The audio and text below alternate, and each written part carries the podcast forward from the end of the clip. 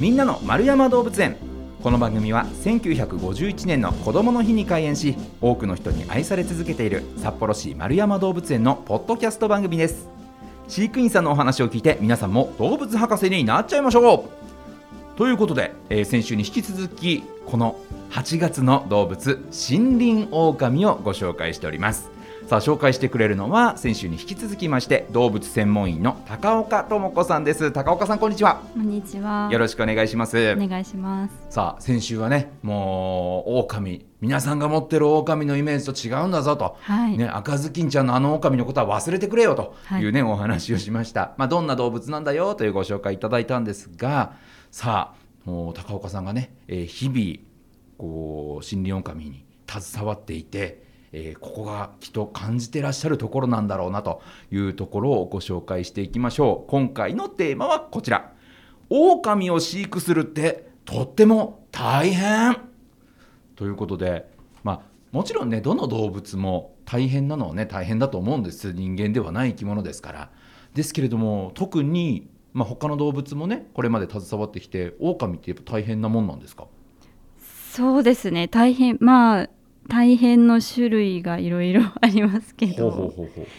群れの群れで飼育しなきゃいけないっていうのは一つ大変なところではあります。はあはあはあ。まあ、先週もねこう群れでこう行動するんだよっていうお話は聞きましたけれども飼育も群れじゃないとダメなんですか？ダメってことはないんですけれどやっぱり本来群れで生活する動物なので、まあ、家族単位で生活している方がより野生での行動とか自然なその狼の感情っていうものが出すことができるので、うんうん。まあ、動物にとっていい暮らしをさせてあげるんであれば群れで生活させてあげるのがいいなっていうところですね。こう他の動物に比べてこの群れが家族であるっていうのって珍しいことなんですか？えー、と群れが家族単位っていうのは他の動物だと群れ動物って基本的にもっと数がいるものが多いんですね。例えば猿とか、はいはいはい。いっぱい家族がいてその中の一頭がみんなのお父さんだったりして、はいはいはい。そういう群れが多いんですけれど、まあ、狼の群れの単位ってすごく小さくてだいたいまあ34頭から10頭ぐらいが基本的な一群れのサイズって言われてるんですね。うん。なのでかかなりちょっと他の動物とは単位が小さいので家族か家族の絆というか、まあ、家族の感じが強い群れになりますね。なんとなくね動物ってあんまりこう家族家族してないイメージありますよね。そうですうんね、うんうんだからなんとなくその感覚としては人間にちょっと近いですよねなんか家族大事にそうかもしれないです。はい、うん。え家族を大事にしてるなーって感じるのはどういった瞬間に感じるんですか？例えば、まあ、私がいた時はもう子供は大きく育っていたんですけれど子供を育てる時に母親って巣穴を掘って穴の中で子育てをするんですね。でそこで出産して子育てをするんですけど母親はやっぱり子供たちを守らなきゃいけないので巣穴から基本的に出てこないんですね。でそういう時にだ誰がご飯を持ってくるかっていうお。と家族なんですね。ん。群れの仲間で協力して子育てをするんですけど、うんえお父さんだけじゃなくて例えばそのお兄ちゃんお姉ちゃんみたいな、えー、狼たちもこう餌を運んでくるそうんですね。まあ家族本当に2頭のつがいであればオスの父親の個体が餌を持ってきますし1年目に生まれた子供が育っていればその子供たちが巣穴の前に餌を持ってきてくれたりします。へえすごい本能的にこう守らなきゃみたいなのがあるんですかね。そうですね、まあ、みんなで育てなきゃっていう意識があるんだと思います。へええこの森林狼ってもうあれですか？その生後1年とかではもうそのなんていうの大人の扱いになってるんですか？体は。そうですね。体は大人ですけど、まあ、まだ性成熟はしてないぐらいなので、まあ、気持ち的にはまだ家族の子供の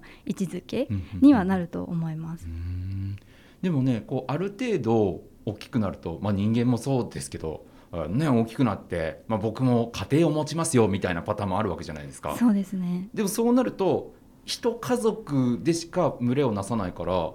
二家族合同に二世帯生活ですみたいなことにならないんですか、にはならないです。えー独立していくんですか？独立していきますね。でそこで一番大変なのが例えばオスの子供が自分の家族を持ちたいってなった時に、うん。じゃあ自分の家族を持ちたいっていうことは自分の群れを持ちたいっていうことになるので、はい。じゃあ誰が脅威かっていうと一番の脅威は父親になるんですよね。え？なんで？もうね独立した子供のことは別にほほっとほっといけばいいじゃないですか。そうなんです。でも狼の群れっていうのはさっき家族単位で、まあ、家族を大切にするっていう話をしたばっかりなんですけれど、はいはい実は群れの中で繁殖できるペアって大体決まっていてそれが一番優位なペアなんですね。はいはい。で家族で言ったらお父さんお母さんしか子供を産めない、うんそういう決まりじゃないですけど、はいはいまあ、自然にそういう群れのルールっていうのができているので、子供は、まあ、例外もあるんですけれども子供は基本的に自分の群れをやっぱり新しく作らないと自分の子孫を残せないっていうことになるんですよね。なのでオスの狼がそういう気持ちになると、うんあのもし野生であれば自分の群れを出ていけるんですけれど、はい動物園の場合自分で出ていくことができないのでああそっか。父親に敵対して戦いを挑むっていうことになってしまうんです。えー、悲しいですね。そうなんですえ戦いってどういう戦いするんですか？戦いはもうか噛み合いですうね。んもう決闘になってしまうので、どっちかがもう負けるまで続ける戦いになってしまいます。へーえじゃあその息子の方がこうはい勝っちゃったら、こうお父さんと立場が逆転しちゃってその群れのリーダーが息子になってってことですか？そうですね。まあ順順位が変わるで済めばいいんですけれど、狼の血統って大体野生だとどっちかが死ぬまで終わらないので、うん動物園では絶対にそんなことできないですよね。はいはいはいなので狼を飼育するのが大変っていうのは最終的にはそういう問題があるのでちょっとそれが他の動物とは違うところかなって思います。えじゃあもうもう息子の方がもう俺は決闘するんじゃいっていう感じになっちゃったら、はい。動物園としてはどうするんですか？動物園としてはそうなる前に他の園に新しい群れを作ってもらうために搬出したりします。なるほどなるほど。でも他の園に行った時もあれですよね。じゃあもうそのじゃあ新しいメスともうつがいっていうだけの状態からスタートするしかないってことですよね。そうですね。基本的にはそうなります。へー。えでもあれですか？その他の園に行ってその別のメスと出会って相性が合わなくてみたいなことももちろんあるんですか？ももちろんありますね。まあ、それは他の動物でもそうなんですけれど、まあ、狼でも、まあ、もしうまくいったとしても、まあ、繁殖にはならないぐらいの仲の良さだったりとか、まあ、そこはちょっと難しいところではありますね。はあ、えーじゃあ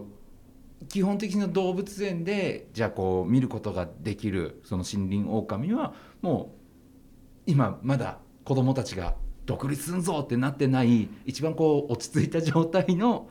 ファミリーってことなんですね。ファミリーそうですね、うん。本当に12年ぐらいだと思います。平穏なあ。そのファミリー生活っていうのは。そうなんだ。そんなすぐにもう成熟しちゃうんですね。そうですね。その後やっぱり子どもたちがずっと群れで暮らしていれば自分たちは子どもたちっていう意識が残っていると思うので、まあ平和なファミリーのまま自分たちがちゃんとあの毎日儀式的にあのマズルでこの口先を噛み合ったり、うんお腹を見せ合ったりして順位の確認っていうのを狼の群れの中ではするんですけれど。うんそういうもので順位をちゃんとそれぞれが確認し合っていればそういう闘争なく家族で過ごすことはできるんですよねうー。んえでもこう子供たちが巣立っていっちゃって独立していって、最後ってもうつがいの2頭だけになっちゃうってことですか？あとはそうですね、まあ、最終的にはそうなる可能性もありますけれどその前に野生の狼の寿命っていうのが大抵健康でいられるのが6年から8年ぐらいって言われているんですね。はいはいはい。なので最後の子どもたちが群れを出たいって思う頃にはもしかしたら両親がもうとっくに亡くなっているのかもしれないです。はあなるほどね。まあそういった世代交代がそういうふうに進んでいくっていう動物なんですね、はい、他にはこう飼育する上で気をつけることって何かあります、は先ほどお話ししたようにあのファミリーが平穏でいる間はなるべく群れの個体同士を分けない方がいいということがありますね。ほうほう。分けない方がいいというのは？例えば、えっと、夜もし従者に室内に入れて、うん。夜を過ごさせる場合とかに、まあ、一群れで入る部屋があればいいんですけど、はい。もしなくて細かい部屋割りをして、はいはい。2頭3頭1頭とかで分けてしまった場合、はい。翌朝その儀式を行う時にちょっと群れの順位が歪む場合が